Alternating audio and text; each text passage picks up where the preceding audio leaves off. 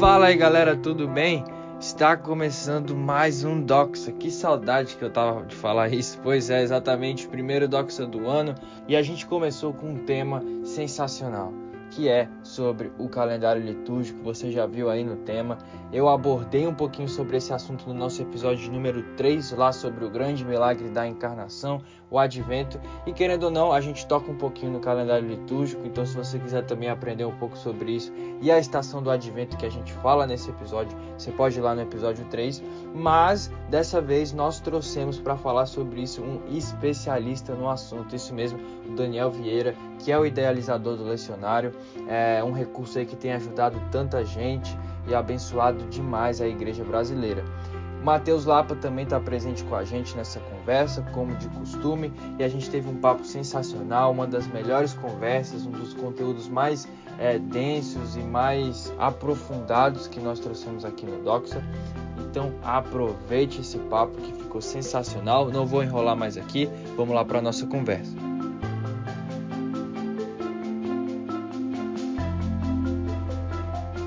Bom, pessoal, como vocês já viram aí no título e a gente já conversou na introdução, nós estamos aqui hoje com o Daniel Vieira, que é o idealizador do lecionário, desse recurso que, Daniel, me ajuda demais na minha vida devocional. Você não tem noção, eu sou extremamente grato aí ao trabalho de vocês. Então vou deixar você se apresentar para a galera, por favor, Daniel.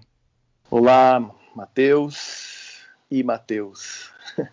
É um prazer para mim falar com vocês. É oportunidade boa poder conversar com vocês e as pessoas que escutam o podcast. É, falar do calendário litúrgico, falar do lecionário, o projeto com o qual eu tenho trabalhado, é para mim uma grande satisfação. Né? Eu sou o Daniel, eu moro em Goiânia, Goiás, Brasil, e sou servidor público, também sou professor de Direito, trabalho no Poder Judiciário. Sou mineiro de Berlândia, estou em Goiás tem 15 anos. Cresci num, num, ambiente da Igreja Metodista, em Uberlândia. Depois vim para Goiás e morando só na vida profissional, eu conheci outros caminhos teológicos, litúrgicos, eclesiásticos e participando de uma experiência de plantação de igreja, nós fizemos pesquisas sobre algumas coisas que nós poderíamos trabalhar na igreja e aí, de repente, um dia apareceu para mim que o lecionário era uma ferramenta que era uma peça que faltava, um eixo que nos ajudaria a construir pontes e descobrir novos caminhos. Então é sobre isso que eu tenho conversado e trabalhado ultimamente também.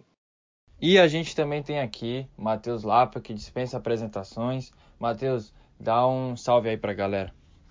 Então, pessoal, é muito bom estar aqui com vocês novamente e tenho certeza que esse vai ser um papo muito edificante.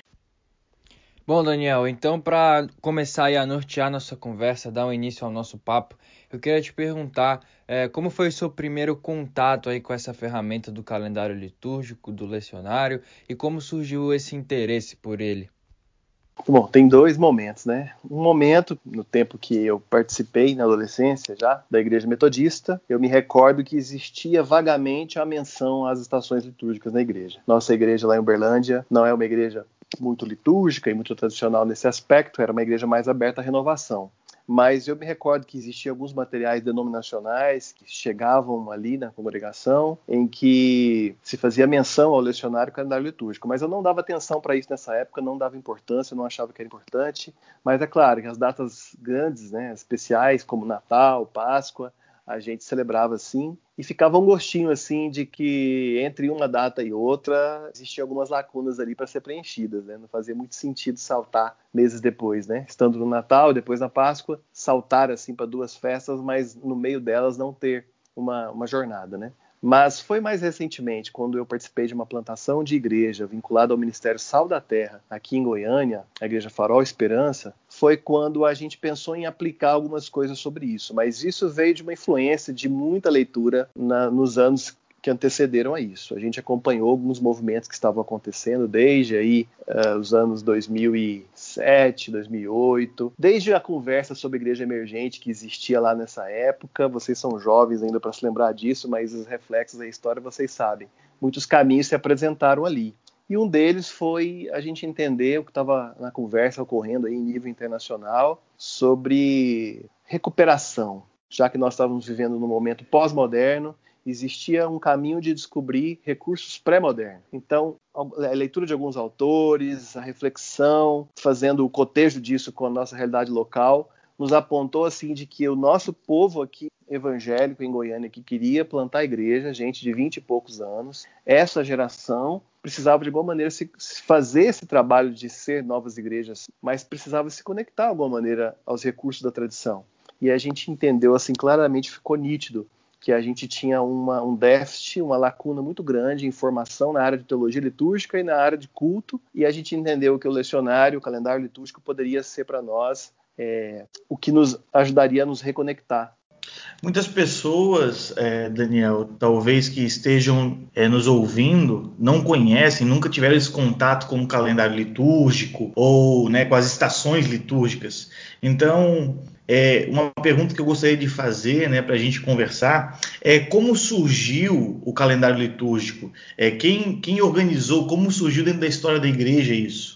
Bom, essa pergunta histórica a gente vai ter que passar assim um pouco superficialmente, mas vamos, vamos lá, né? Essa pergunta é boa porque ela remete às origens. Se nós formos perguntar sobre origens de calendário litúrgico, nós temos que ir para o tempo dos, dos hebreus, né? Desde o tempo do Antigo Testamento a gente vê ali nas alianças que Deus fez com Israel, ele estabelecendo festas, estações, meses e uma relação muito forte também com o movimento da criação, o movimento dos astros, sol, lua, estrelas. Então, nós tínhamos também ali na, na, na, naquela cultura agrícola as estações de colheita, as estações de plantio, as festas religiosas, as festas litúrgicas eram relacionadas com as estações do ano. Então, você tinha as, as festas judaicas, né? A maior delas a gente se lembra, Deus instituiu é, quando o povo estava para sair, sair do Egito, né? A Páscoa foi estabelecida ali. Então, com o estabelecimento da Páscoa, vem, vieram outras festas. A gente tem a festa dos tabernáculos e, e outras festas que Israel guardou. O povo cristão que emergiu dentro dessa cultura no primeiro século ressignificou muitas dessas festas, mas manteve no, nos séculos que se seguiram o desenvolvimento dessas observâncias dessas festas. Então a gente vê o Pentecoste sendo estabelecido ali bem na época da festa que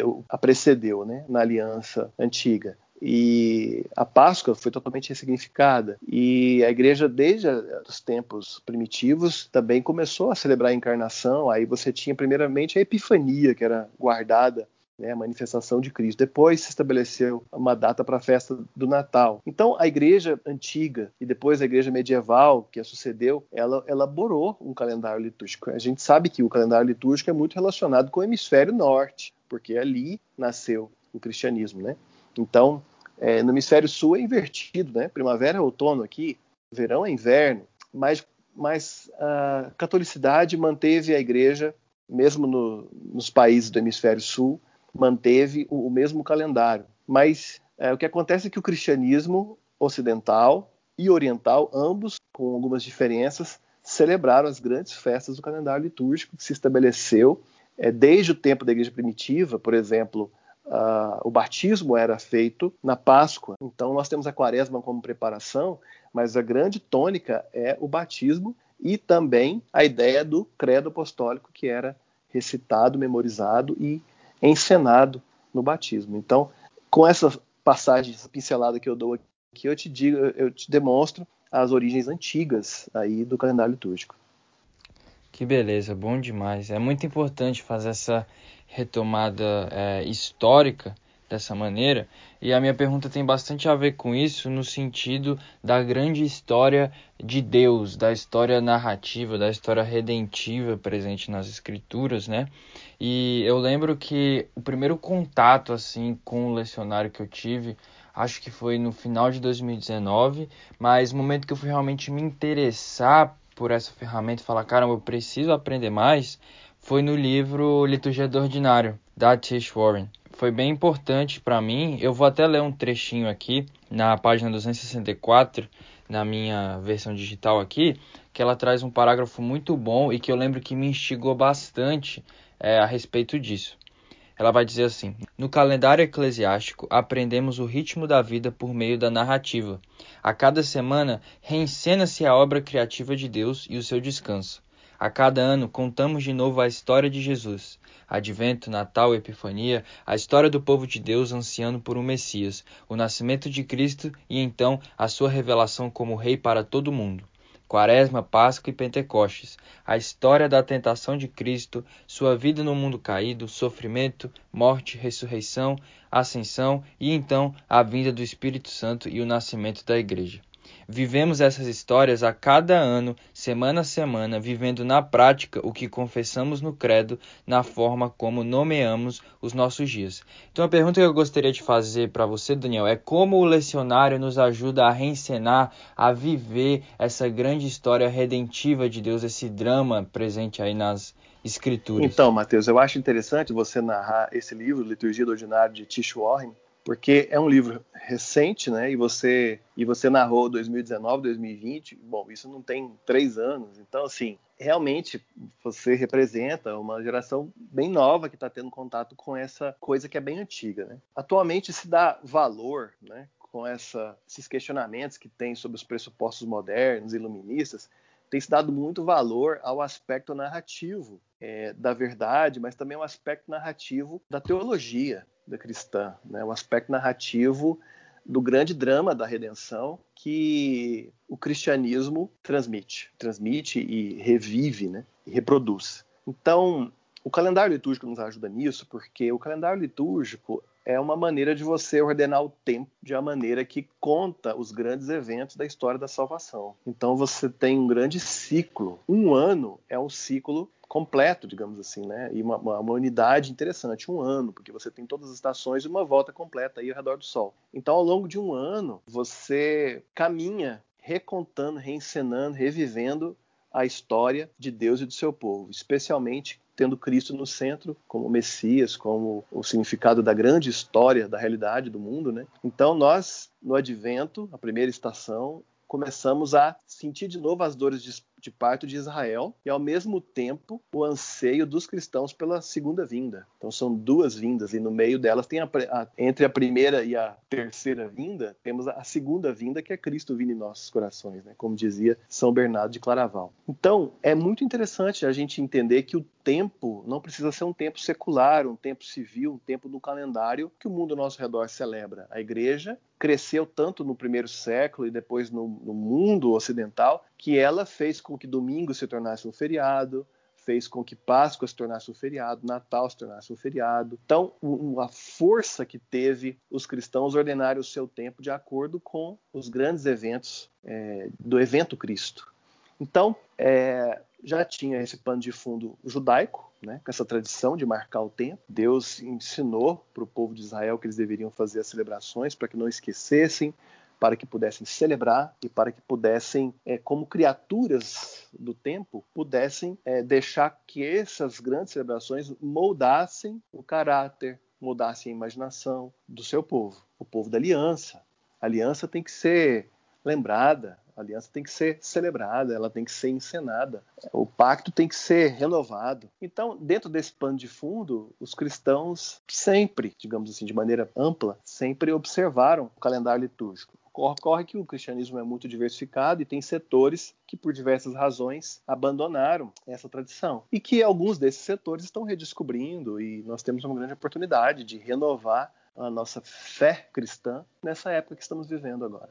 É, inclusive, essa espiritualidade sacramental que é encenada na vida, ela é, ela é exposta pelo missiólogo uh, litúrgico, né, o Winfield Bevins, uh, no livro dele Ever Ancient, Ever New, como um dos motivos pelo qual está, está havendo, né, nesses últimos anos, essa rotatividade, essa migração de pessoas é, dentro de tradições mais uh, low church, né, onde não se visa essa questão da liturgia, para é, igrejas históricas e tudo mais, né?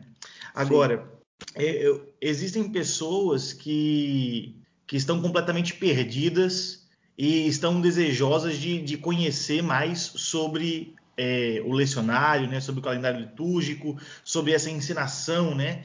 É, como você é, diria que seria uma, a melhor maneira de eles darem um primeiro passo para estarem encenando esse drama cósmico? Então, Mateus, eu penso que a melhor maneira de nós nos inserirmos dentro dessa maneira de contar o tempo e de vivermos esse drama juntamente com uma concepção assim ampla, universal da igreja esparramada no globo terrestre, mas não só no espaço, mas no tempo também, né? A grande maneira é nós experimentarmos leituras bíblicas que estejam de igual maneira é, relacionadas tematicamente com as estações. É, é nós é, trocarmos ou acrescentarmos aos nossos planos de leitura bíblica um plano de leitura que nos conduza pelas estações, que ao longo de um ano, dois anos, três anos, nos faça passar por, pelas grandes porções bíblicas que estão relacionadas de maneira mais intencional com isso. E o nome disso é lecionário. O nome disso historicamente é lecionário. Então, eu acho que os cristãos fazem, ganham muito, e eu tenho tido a experiência de verificar isso na prática nos últimos anos, ganham muito ao, por exemplo, quando nós estivermos na véspera de Natal, nós abrirmos o Evangelho de Lucas que narra o nascimento de Cristo e não escolhermos para aquele dia narrar a história do Pentecostes. Não que seja errado, pecado, inadequado, fira alguma etiqueta, a gente lê o Pentecoste na véspera de Natal. Mas é que é sensato, é sábio nós abrirmos o evangelho que narra o nascimento de Cristo na noite de Natal. Essa mesma ideia a gente aplica para o ano todo. Simplesmente isso. E, e lermos as escrituras dessa maneira, ordenadas dessa maneira. Então, se nós trazermos a sabedoria da, da teologia litúrgica para a nossa espiritualidade diária, nós vamos ganhar muito. Essa é a proposta. Muito bom, gente. Essa conversa é muito relevante, assim. Eu acho muito importante ter é, esse tipo de abordagem. E igual o Daniel mencionou, a influência do pensamento iluminista na nossa sociedade. E ao James Smith, né, no Você é Aquilo que Ama, ele vai bater muito nesse tipo de pensamento, faz até a brincadeira que o, na antropologia iluminista o ser humano é um palito de dente com um cérebrozinho no topo. Então a única coisa que importa é a razão, é o pensamento e a, a, antropologia que o James Smith desenvolve é o contrário, né? A questão da ordenação do coração, o ser humano ali como todo, nos seus desejos, nas suas emoções, né? Em igrejas que têm esse aspecto litúrgico mais forte, a influência do calendário cristão, elas vão ter ali vários elementos que não só dialogam com o nosso pensamento, né? Então eu estava até lendo no site do lecionário a questão de algumas igrejas omitirem, deixarem de falar o aleluia durante os 40 dias da quaresma, que é a estação que a gente está vivendo agora. É a própria questão das velas, do significado das cores que aparecem. E a minha pergunta era sobre a influência desse tipo de literatura, essa, essas novas conversas sobre a liturgia, se elas têm se tornado mais populares em diferentes denominações e áreas do cristianismo e se todas elas podem ser impactadas de maneira prática. Então, o, o autor que você citou, James Smith, ele desenvolve uma antropologia agostiniana, né, dizendo que nós somos o que amamos, que o ser humano é essencialmente um animal desejante, um animal litúrgico nesse aspecto. Né?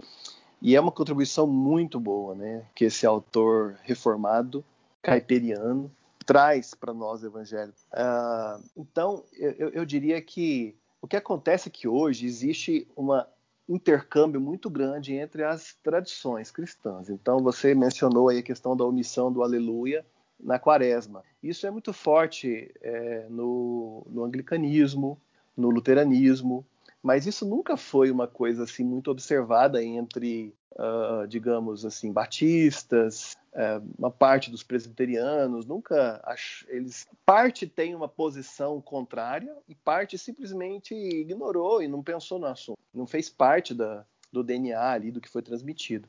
Mas hoje, né, na era da informação que nós vivemos, o acesso que nós temos à informação e também a circulação de ideias que existem entre as pessoas de diferentes denominações e tradições, confissões, nós estamos aprendendo essas coisas. Então existe alguma sabedoria que as, as igrejas mais litúrgicas conservam, conservaram, e que hoje é, muitos de nós que são de igrejas de tradição, como você mencionou, né, Law Church, igreja baixa ou não litúrgica, estão é, aprendendo. Esse movimento aconteceu muito no século XX, mas o século XX não tinha internet, né? grande parte dele não tinha internet. Hoje nós podemos ter acesso a podcasts, o YouTube, esses autores que a gente mencionou aqui, são publicações muito recentes no Brasil. Né? A maior parte dessa geração hoje que lê inglês pode perguntar para os seus pais. Muitos dos seus pais não leem inglês. Então, nós estamos vivendo um momento muito diferente. Então, essa influência recíproca está é, crescendo, né?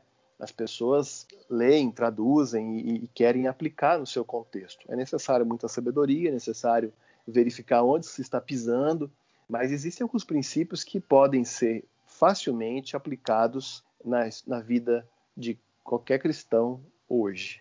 Muito bacana. E é, você citou, né, que existem desinformações e preconceitos é, dentro do evangelicalismo moderno, né? É, de onde vêm esses preconceitos? É, da onde você né, identifica que esses preconceitos surgem é, no meio do evangelicalismo brasileiro?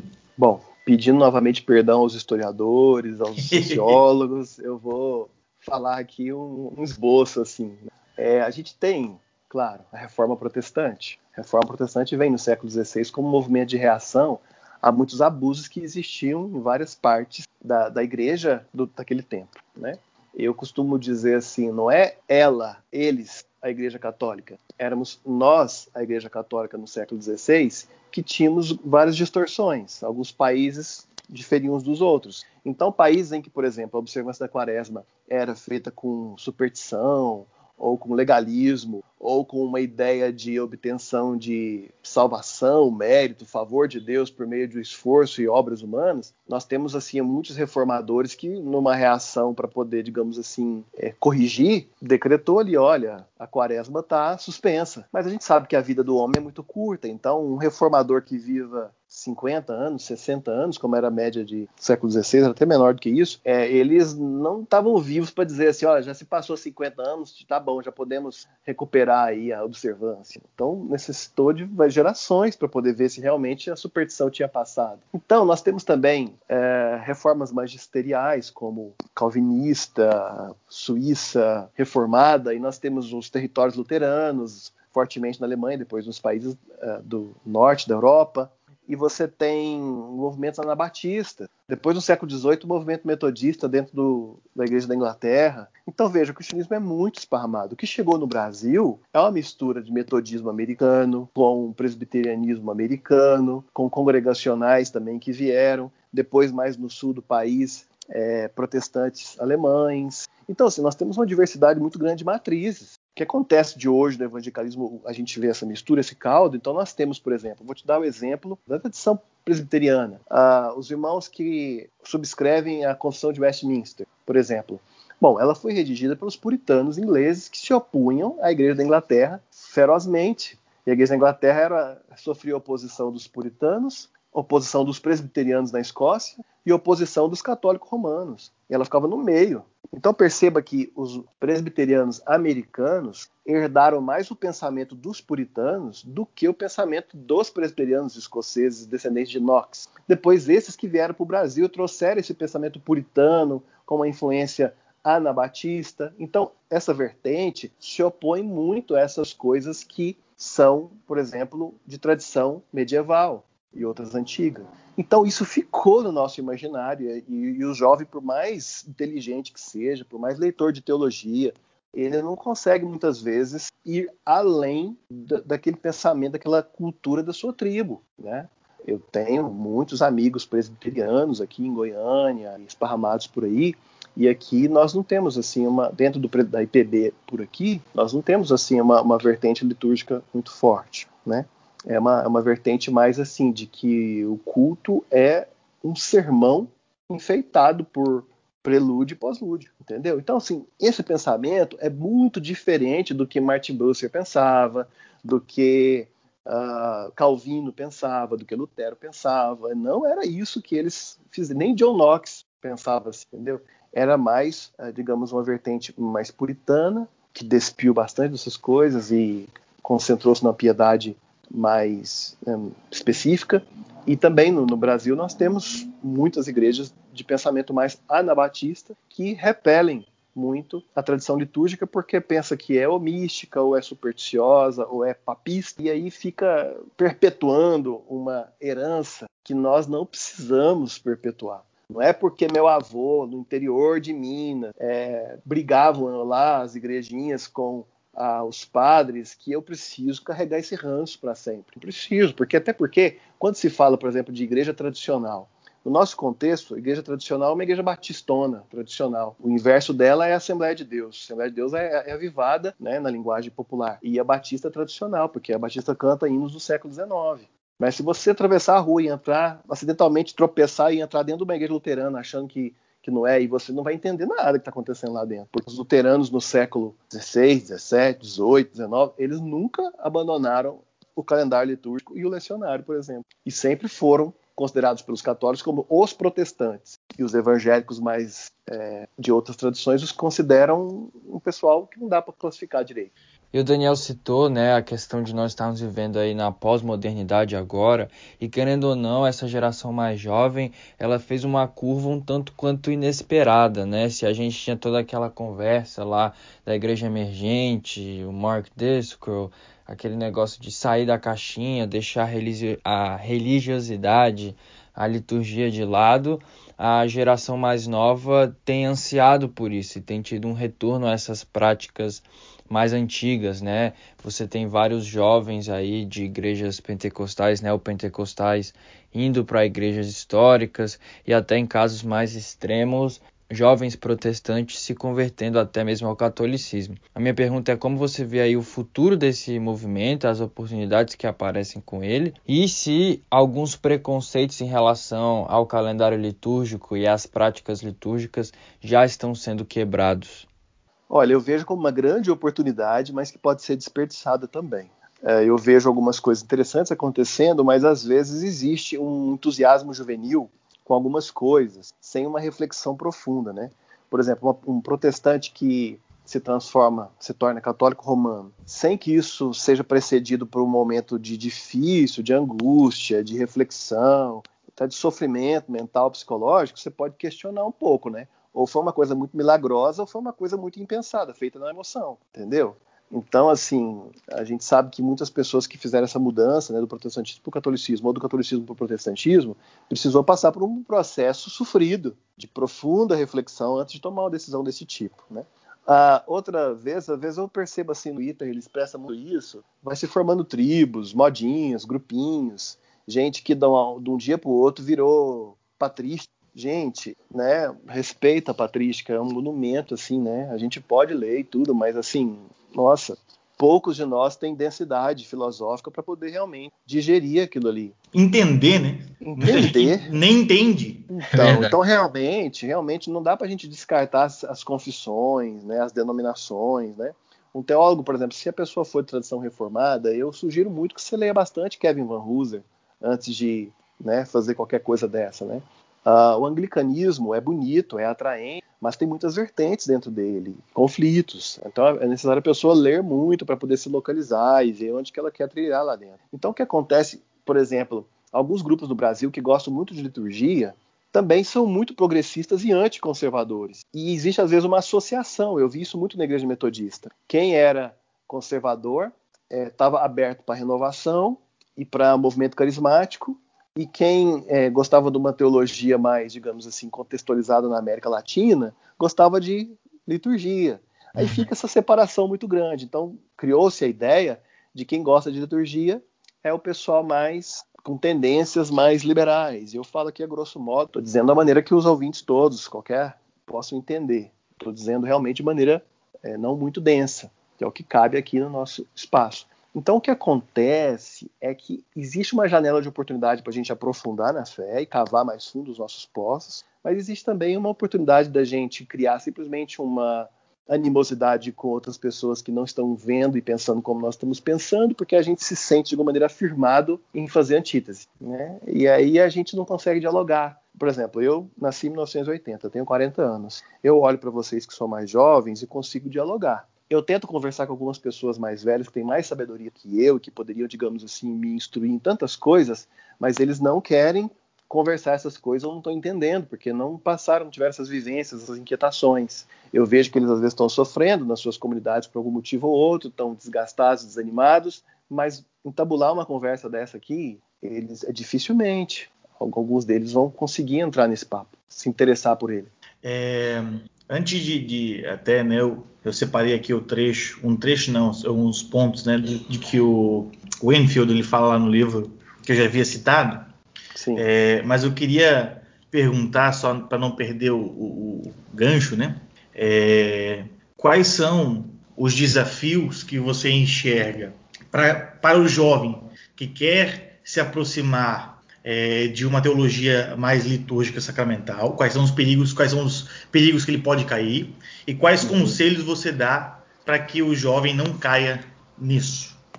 Uma pergunta boa. E eu tenho algumas intuições, não tenho assim uma tese muito elaborada ainda, eu estou refletindo nos últimos anos sobre isso, mas eu tenho percebido, como eu falei de dicotomias, de grupos que pegam uma parte, não conseguem abraçar um todo, uma convergência, eu tenho percebido assim que alguns grupos que gostam de liturgia, gostam da tradição litúrgica, gostam de um culto é, com uma forma prescrita, muitas vezes não investem tanto no discipulado, no aspecto da formação espiritual, da transformação do coração. Elas gostam muito do culto e, e depositam confiança muito grande no culto, e muitas vezes isso não se traduz numa linguagem de transformação para que nós, no caráter, possamos, ah, ao longo de um processo de aprendizado e transformação, e nos parecermos cada vez mais com Cristo, tendo sua mente, seu pensamento, seu sentimento. Então, eu diria para as pessoas que gostam de liturgia, é que contextualizam isso dentro de um crescimento da piedade, da santidade. Às vezes a pessoa já arrepia com a palavra santidade ou com a palavra discipulado, por quê? Porque tem traumas, tem legalismos e etc. Mas olha, aprofunda dentro da, né, da sua compreensão, como que nós podemos ser um povo santo, ser um povo piedoso e possamos nos assemelhar a Cristo. Existem grandes autores nesse aspecto. Eu sempre falo o nome de Dallas Willard, que era um batista, não era um teólogo litúrgico, era um teólogo da formação espiritual, é um filósofo que escreveu sobre isso. Mas é uma grande referência para mim, Dallas Willard. Mas eu diria também para as pessoas que gostam de Eugene Peterson, por exemplo, que gostam de, de Richard Foster, que deem atenção para o aspecto da eclesiologia, o aspecto sacramental, que é claro que muitos não vão concordar, tem gente que tem opinião formada quanto à ideia dos sacramentos, mas grande parte de nós não tem, e esses têm uma esperança muito grande de desenvolver uma cosmovisão sacramental, não apenas uma cosmovisão cristã. E porque o sacramental aqui, só para poder facilitar, não é a pessoa que valoriza o natural apenas, e nem a pessoa que fica valorizando o sobrenatural. O sacramental é aquele que une as duas realidades numa só, sabe? O, o invisível. Estava conversando com um amigo sobre isso esses dias. É, essa, essa lacuna que existe em pensar uma cosmovisão a partir da realidade litúrgico-sacramental, né? Sim, é porque, na verdade, as, as tradições que guardaram isso realmente foram as tradições anglicana, luterana, católico-romana. Eles guardam mais essa dimensão sacramental. É, os evangelicais guardaram muito o aspecto do valor da palavra, um sermão poderoso, é, e outros aspectos fortes, como a, a, exclusividade de Cristo, a conversão, é, como que isso muda a nossa vida, o novo nascimento. Então, guardaram esses aspectos e, e deixaram de lado esse aspecto sacramental, da realidade que faz muita falta. Então, eu diria que, busca, é, a, que o cristão busque integrar, sabe, o aspecto litúrgico, o aspecto sacramental, o aspecto é, evangelical, o aspecto missional, integrar isso num todo só, porque muitas pessoas se encantam, por exemplo, com o aspecto da missão e esquece que a missão fracassa se ela não for enraizada no discipulado ou se ela não for enraizada numa compreensão litúrgica. A liturgia também fracassa se ela não for enraizada numa compreensão discipular. Então, realmente, o aspecto é, de que nós temos que nos tornar pequenos cristos como diria C.S. Lewis, ah, isso faz muita falta se você perde de vista. Você fica um ativista, você fica um, uma pessoa militante de algumas coisas, qualquer coisa, mas esquece que você tem que estar tá, é, transformando em pequenos Cristos. A união com Cristo, um tema bem forte na tradição reformada, pode ajudar aí. Exato. Essa fala do Daniel é, é muito boa para mim, porque há muito tempo eu tenho, há muito tempo não, assim, há uns vai fazer um ano já. Eu estou estudando justamente essa questão do sacramento, da liturgia. É, tenho me voltado mais para essa questão litúrgico-sacramental. E mas hoje eu estou no, no, processo de implantação da igreja aqui no Canadá, né? Esse difícil e, e glorioso pro, é, processo né, de implantar na, na pandemia, né? É, e mas algo que eu percebo e aí que eu tenho buscado fazer é justamente construir essa compreensão litúrgico-sacramental na igreja a partir dessa realidade do discipulado. Né? Porque me parece que algumas pessoas que, eu tenho contato, inclusive, alguns amigos na caminhada, pastores de igreja, tiveram contato com ah, essa tradição e fizeram uma transição muito brusca, de forma que que no meio do caminho se perderam. E aí eu tenho outros amigos que, a partir desse processo de, de cultivo do discipulado e até né, o lecionário, o trabalho de vocês foi uma ferramenta fundamental para esse processo, é, tem dado mais certo. Né? Então, é, também eu acho que fica um, um, um conselho não só para os jovens, para as pessoas que querem se aproximar, mas também para os líderes né, da, das igrejas que estão nesse processo de redescobrir essa, essa linda tradição da igreja.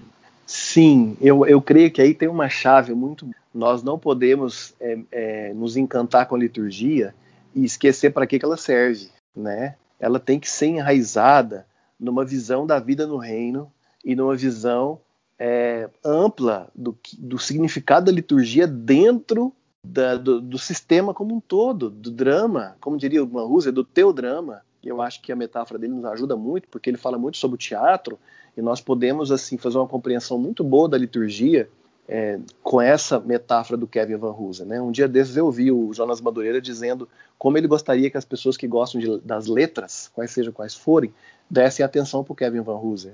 Então é um, um teólogo é, conservador, digamos assim, mas muito criativo e muito produtivo e tem desenvolvido uma ideia muito boa sobre isso. Então nós não podemos é, desvincular a liturgia do teodrama. Então é, nós temos que ter uma, uma, uma, eclesiologia litúrgica, digamos assim, pensar na igreja, mas nós temos que entender também que a igreja serve, ela existe para o discipulado. Dallas Willard falava muito isso, né?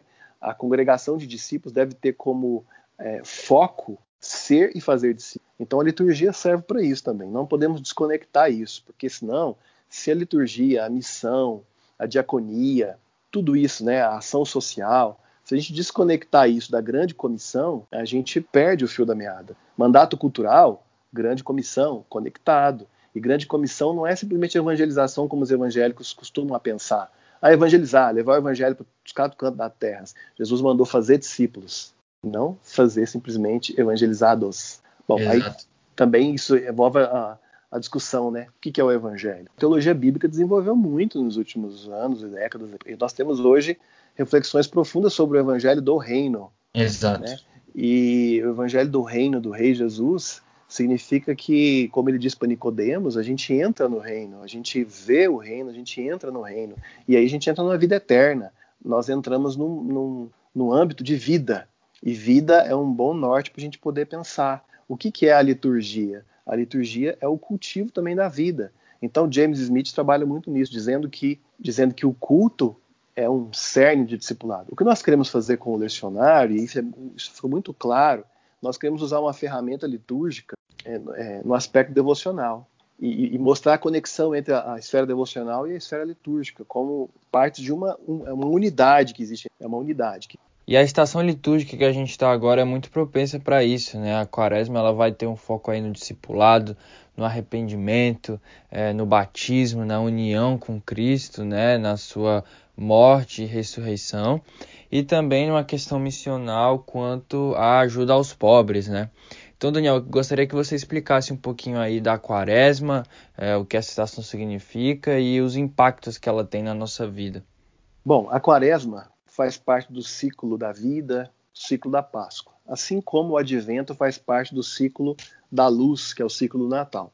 O advento é a preparação para o Natal e a epifania é a proclamação do Natal. Então você tem aí um padrão de preparação, cumprimento e proclamação. Na quaresma, nós temos preparação, cumprimento ali na Semana Santa e no domingo da ressurreição, e nós temos aí um período de Páscoa de 50 dias depois da ressurreição de Cristo, que é um período de proclamação da verdade da ressurreição.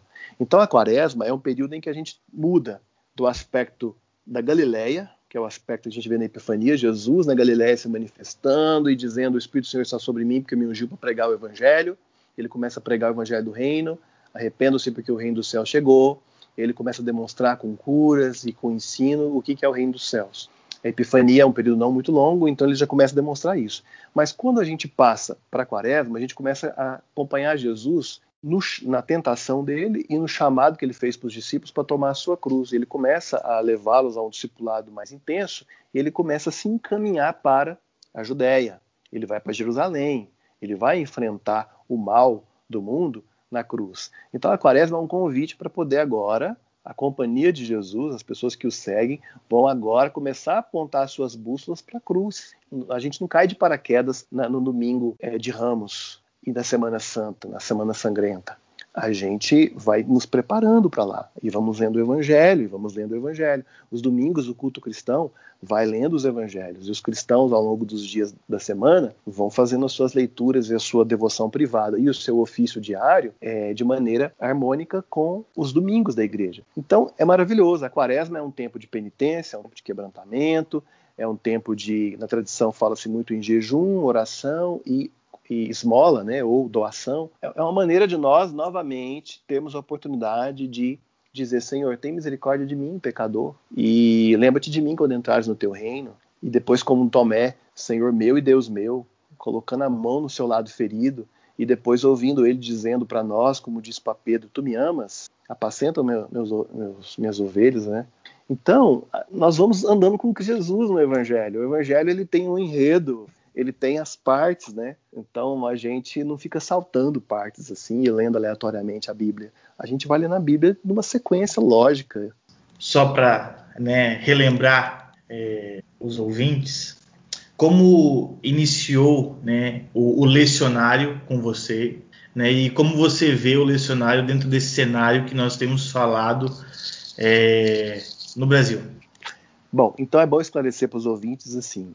Eu aqui trabalho num projeto chamado Lecionário, tem um site chamado lecionário.com e as redes sociais que estão aí indicando a divulgação do que a gente está produzindo e é, a intenção dele é apontar para outros recursos e para outros lugares onde você vai encontrar mais e mais. Mas é um ministério leigo, é um ministério amador, e a gente colocou um site no Medium, né? não temos nenhum site produzido, sim, a gente está dentro da plataforma do Medium, tem funcionado muito bem para o nosso propósito, mas acontece o seguinte, é, o lecionário que nós usamos no nosso projeto é o Revised Common Lectionary, lecionário comum revisado, é um lecionário que foi produzido pelas igrejas protestantes da América do Norte, que se juntaram num esforço ecumênico para poder ter um lecionário comum. Isso vem desde meados aí do século XX, quando nós temos ali o movimento de renovação litúrgica, que teve ali o marco do Concílio Vaticano II, e como que os protestantes tiveram é, influência e participação nas mudanças que ocorreram lá, e depois como que os impulsos do que eles conseguiram fazer de mudanças lá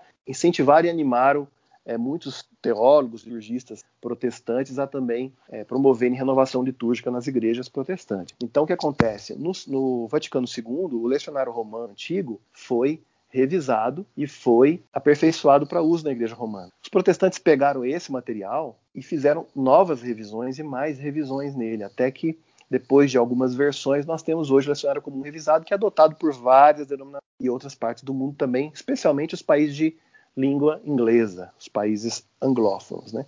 No Brasil, nós temos, por exemplo, os luteranos, os anglicanos, os metodistas, que usam nos seus materiais oficiais. Mas isso nunca saiu muito desse círculo um pouco mais, digamos assim, não intencionalmente, mas acabou que se tornou um, um, círculo um pouco mais elitista. E acabou que se fechou num círculo que não comunicou tanto com o evangelicalismo que explodiu no, no, no Brasil aí no século XX, passando para o XXI. Porque idade diferente, conversa diferente, círculos de formação intelectual diferente, depois outros movimentos que influenciaram quem gosta de liturgia, como teologia da libertação, e outros movimentos acabaram que afastaram essa elite cultural, digamos, intelectual, é, do, do, povo que estava plantando igreja na periferia. E hoje, agora, na, na, geração nossa, que estamos nos centros urbanos, com as igrejas mais high-tech e tudo mais, é, nós não, não escutamos esse papo. Bom, o que aconteceu foi que, ao participar de uma plantação de igreja, numa geração que tinha vindo após o movimento emergente, tinha escutado o Mark Driscoll, o Robbie Bell, tinha ouvido John Piper, tinha desconhecido Enter Wright e tinha visto as reverberações disso tudo aqui, e a gente foi também entender o que, que era caiperianismo e, e, outras coisas. A gente começou a buscar caminhos para poder é, juntar essa galera que às vezes vinha até de outras denominações e outras influências, como que nós poderíamos ter nossos cultos orientados na grande tradição. O lecionário comum revisado é, foi para nós a ferramenta mais fácil que poderíamos usar. Ela veio, digamos assim, primeiramente a ser indicada no culto, para reger o nosso culto. O pastor resolveu adotar os textos do, do Evangelho para pregar. Pastor Carlão, aqui em Uberlândia, né? Aqui em Uberlândia, não, aqui em Goiânia. Ele começou a usar na Igreja Farol Esperança e começou a, a gente começou a ver que dava muito certo. O salmo que o lecionário indicava era o nosso eixo temático da, da parte do, do, louvor, ou da abertura da parte do louvor, nossa igreja. O, Antigo Testamento era o primeiro texto que líamos abrir o culto antes de confessar pecados. Aí nós tínhamos ainda mais uma epístola que podia ser lida antes da pregação, ou na hora da ceia, ou na hora final do culto. Aprendemos que o culto tem quatro partes: reunião, palavra, mesa envio. Então nós podíamos distribuir esses textos ao longo do culto. Começamos a fazer essas experiências. Depois, pensamos em substituir os planos de leitura do YouVersion pelos textos que o lecionário indicava, e poderíamos estar caminhando juntos, e esses textos poderiam também ser usados nos pequenos grupos e na classe bíblica. Poderíamos estar harmonizando e não os departamentos da igreja falando cada um a sua língua. Então o lecionário para nós foi assim uma algo que nos deu um norte, porque em três anos a gente foca um ano no Evangelho de Mateus, o outro Evangelho de Marcos, o outro Evangelho de Lucas. Olha que maravilha! E sempre relacionando o texto do Antigo com o Salmo, e sempre relacionando o Evangelho com o Antigo Testamento. Então isso foi maravilhoso, didático, pedagógico. Pastores aprendendo a pregar e começando a, a preparar os seus sermões pela primeira vez e, e, consultando comentários bíblicos, poderiam agora, usando o, o lecionário, é, pregar em passagens que ele evitaria, porque eram passagens difíceis, o lecionário estava ali forçando ele. Então, o pastor Carlão foi muito importante nessa experiência. Mas, ao produzir esse material devocional e apoio à liturgia para nossa pequena igreja aqui em, em Goiânia, a gente começou a fazer algumas experiências, colocar na internet e chamamos um designer bacana, Pedro Henrique, e, foi, e eu expliquei muito para ele qual era a ideia, e a gente resolveu parear os textos que o lecionário indica para cada dia, um texto do Antigo, um texto do Novo e um Salmo, a parear no outro lado da página com uma pequena liturgia baseada na tradição memorável e antiga da igreja chamada ofício diário, ofício divino ou liturgia das horas, com inspiração é, numa autora chamada Phyllis Tickle, que tem uns breviários chamados Divine Hours, eu comecei a usar isso na minha disciplina devocional individual e vi que estava sendo maravilhoso. E eu fiquei entusiasmado. Em 2017, apresentei para os irmãos um esboço que eu fiz no Word e imprimi na copiadora fiz um xerox com o pessoal lá e falei, e aí, o que, que vocês estão usando? É, é, grande parte do, do, pessoal entusiasmou com a ideia, a gente colocou na internet, ofereceu para os amigos de longe, chamamos o design e falei, agora faz um trem bonito. Ele jogou a beleza, a arte, a linguagem que conecta com as novas gerações, e aí a gente começou esse projeto amador, sem financiamento, levado nas horas vagas, tem ninguém que trabalha é, integral nisso, todo mundo resolveu tocar esse projeto com o sentido de mostrar para os amigos, mostrar, inspirar os plantadores de igreja, especialmente, as novas gerações, quem sabe chegar em algumas pessoas influentes, inspirar as editoras e as grandes denominações a produzirem, até dentro das suas tradições, algum material que possa, digamos, se propor a alcançar esses objetivos que a gente alcança. Não queremos dominar o mundo com o nosso material, queremos inspirar as pessoas a produzir o seu. Eu sei que o presbiteriano, às vezes, não vai gostar muito da linguagem, de uma coleta anglicana que esteja ali, sabe? Ou o batista não vai se sentir, às vezes, tão é, representado em algumas opções teológicas que a gente usa no nosso material. Então, eu diria para esses irmãos que não gostam tanto das opções teológicas ou do, do design ou, ou do estilo, produzam algo dentro das suas igrejas e tradições que conecta o mundo devocional com o mundo litúrgico como duas partes de uma coisa só e não joguem o culto como um assunto do pastor, ou como se diz em algumas igrejas, ah, a liturgia é prerrogativa do pastor, no sentido de que o leigo, né, não tem acesso a essas escolhas. Eu vejo é, conjuntos de música com um repertório muito batido, sem explorar a grande riqueza da grande tradição, é, sermões que às vezes são muito longos e não deixam espaço para a Santa Ceia, as pessoas não entenderem que as orações, a recitação do credo, a recitação dos Dez Mandamentos ou o cântico de um hino, tudo isso é para uma liturgia rica. Nós temos agora, eu vejo, eu estou feliz de fazer parte dessa geração. Tem um perfil no Instagram, Efeito Prisma, eles estão fazendo umas coisas muito bonitas para mostrar para a geração que o culto é uma coisa bela, rica, maravilhosa. Pegue autores que você respeita e admira que escrevem sobre, sobre liturgia. Por exemplo, Jean-Jacques von Almen, um gigante reformado do século XX, ignorado amplamente pelos seminários teológicos de todas as vertentes. Jean-Jacques von Almen. Né? O pessoal hoje está lendo Huckmacher, mas não sabe quem que é von Almen. Então, assim, descubram von Almen, descubram Wolterstorff, até mesmo o Timothy Keller escreve num capítulo no livro chamado Louvor, do Thomas Nelson, recente. Gente, existe um mundo lá fora para ser explorado. Não precisamos cantar os mesmos cânticos batidos e fazer o culto do mesmo jeitão é, viciado que a gente está fazendo há 20, 30, 40, 50 anos. A gente passou por uma revolução teológica, nossa mas a liturgia não mudou nada, porque a nossa liturgia é zwingliana. Oh, os calvinistas que me desculpem. A liturgia das igrejas calvinistas não é calvinista, é zwingliana. Vamos superar esse trauma histórico. Obrigado é, pelo espaço. É engraçado que a gente também tem um episódio sobre é, reforma e carisma, e o convidado, o Helder, é, no caso, ele também critica o princípio regulador do culto. Né? Ele traz Sim. esse argumento também. Para quem advoga o princípio regulador do culto, eu não vou usar teólogos de outras denominações. Eu vou dizer assim: leia Peter Leitart e o pessoal lá do Teópolis. Pronto, eles são uhum. calvinistas. Leiam eles. Exato, muito bom, muito bom. É, Daniel, você já respondeu Sim. um pouquinho nessa sua última fala, mas para a gente finalizar o nosso papo aqui, eu queria te perguntar então, para quem é o lecionário, quem pode observar isso e para quem é a quaresma? Bom, o lecionário é uma ferramenta ecumênica para quem não gosta da palavra ecumênica. Muito bom. Ah, o lecionário é uma ferramenta para quem gosta da quaresma e para quem não gosta da né? É uma ferramenta para o jovem que quer aprofundar a sua vida de discipulado, o seu segmento de Cristo, que quer realmente ter a mente de Cristo, o sentimento que houve em Cristo Jesus, para quem quer realmente é, tomar esse caminho cruciforme e quer realmente unir a sua vida à vida de Cristo e elas fazerem parte de uma coisa só, mas não quer fazer isso só na sua individualidade, não quer ser uma ilha, quer fazer parte da igreja. Nesses tempos de pandemia, isso se aguçou muito, porque muitos de nós fomos obrigados a cultivar a nossa vida espiritual individualmente e a gente não tem um senso de como fazer isso conectado com a igreja, porque muitas vezes as nossas próprias igrejas do domingo não se conectam com a noção de catolicidade e se veem como parte de uma igreja só. O sectarismo ainda é muito forte, especialmente no clericalismo que existe é, nas nossas igrejas mais, uh, digamos, avançadas intelectuais que nós temos. Esse não é um problema que afeta as igrejas de periferia, Assembleia de Deus do Morro da Favela. Não é deles que eu estou falando. Eu estou falando das igrejas cultas que têm acesso à universidade, que é dona e mantenedora de universidade, que tem bolsa, que tem pastores com PhD no exterior. Essas igrejas estão com um déficit de vitamina de catolicidade. Então, veja, nós queremos então direcionar o nosso trabalho. É, é um pouquinho pretencioso, digamos assim, mas ah, o que nos ajuda é, diante desse grande, da grandeza desse escopo, é saber que nós estamos dando só as escrituras. só as escrituras, só a escritura.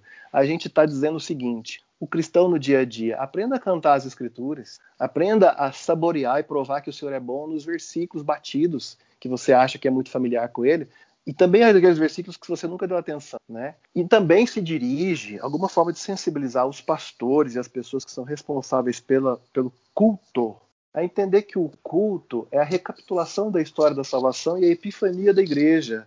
É ali que você atualiza e você atualiza é uma palavra perigosa, vamos a outra. É ali que você reencena, torna atual novamente, renova o pacto. Eu quero dizer no sentido de que assim como os casais que fazem aniversário de casamento estão ali é, renovando seus votos, que nós possamos renovar os votos batismais e promover reformas litúrgicas. Reforma litúrgica, não estou propondo que você acenda uma vela no seu culto, porque isso é estilo, isso é a casca. Tem que haver uma reforma litúrgica do interior. Ah, mas por que reformar? Porque a igreja reformada tem, tem sempre se reformar. todo dia tem que reformar. Não é porque o seu prédio é lindo e maravilhoso que não precisa de reforma. Se você não reformar seu prédio, ele vai deixar de ser lindo e maravilhoso. Reforma o seu prédio. Que as igrejas reformem os seus cultos, reforma litúrgica, reforma da adoração, né? Eu tenho um problema com a, tra a tradução da palavra worship, porque nós não temos uma teologia do culto forte no Brasil, porque toda vez que vem um livro de teologia do worship, a gente traduz como teologia da adoração. Então fica como teologia da adoração. E aí a pessoa pensa assim que a teologia da adoração é um CD que eu vou gravar e vou botar umas luzes lá numa igreja, e vou fazer 12 horas de adoração. Isso é teologia da adoração. Aí o culto, ah, aquele culto de domingo, batidão, ah, é o pastorzão lá que vai botar aquele velho padrão é, canta uns cânticos, prega um sermão de uma hora e manda o povo embora, sabe? Isso não vai mudar, não vai avançar muito, mas mesmo enquanto isso não acontece, nós podemos abrir o calendário litúrgico e ajudar a gente a ler os textos do primeiro domingo da quaresma, do segundo domingo da quaresma. Então isso vai ajudar o jovem que se sente um tanto quanto exilado da catolicidade, mesmo que esteja ali, dentro da sua igreja, colaborando, ajudando, orando, é, colaborando para a reforma. E para aqueles, para aqueles irmãos que estão é, um pouco desconectados de igreja, esse calendário, essa liturgia pode ajudar. E para os irmãos que já estão que já enjoaram do pão diário, sem menosprezar, que já enjoaram do nosso cenáculo, que já cansaram dos livros da Storm ou Martin ou da. Nossa, não posso falar das pessoas desse jeito no podcast. É, as pessoas que já estão batidas com seus devocionários aí. Aqui tu pode tudo. eu estava querendo citar os famosões aí, né? Joyce Meyer, né? Gente que é, eu ia falar isso, não fala da Joyce Meyer. Não, nem criticando ninguém, só dizendo que eles vendem muito, as pessoas ficam um pouco é, dependentes desses devocionários, né?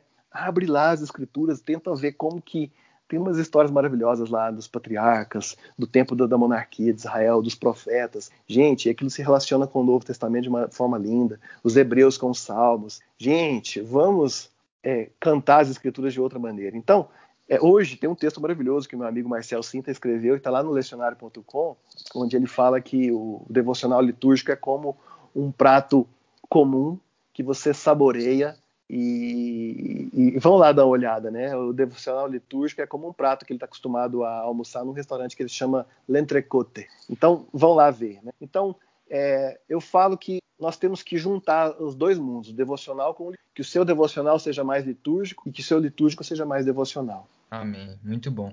E Daniel, não sei se está familiarizado, mas aqui no Doxa a gente sempre tem uma, uma doxologia final, né, um texto que a gente escolhe. Hoje eu escolhi um texto que foi do lecionário na quarta-feira de cinzas, que foi a conclusão e foi muito bom. Então eu vou ler aqui e a gente conclui a nossa conversa. Tá bem. É, diz assim: Deus misericordioso, não podemos estar de pé diante de ti, a menos que nossos corações sejam purificados e nossos espíritos corrigidos pela tua redenção. Obrigado pelo teu perdão misericordioso e ainda mais pelo teu amor transformador que nos foi revelado em, em Jesus Cristo, o Salvador. Amém. Amém. Amém. É, Daniel, muito obrigado. A gente agradece demais a sua participação. Que conversa incrível. E esperamos aí que você se torne um convidado mais recorrente, porque já vi que tem muita coisa para a gente conversar. Eu agradeço, eu gostei muito de conversar com vocês. Eu acho que vocês estão é, num caminho muito bom e está ajudando outras pessoas a poder explorar essas águas mais profundas aí. Muito obrigado e que o trabalho de vocês possa prosperar. Obrigado, Daniel.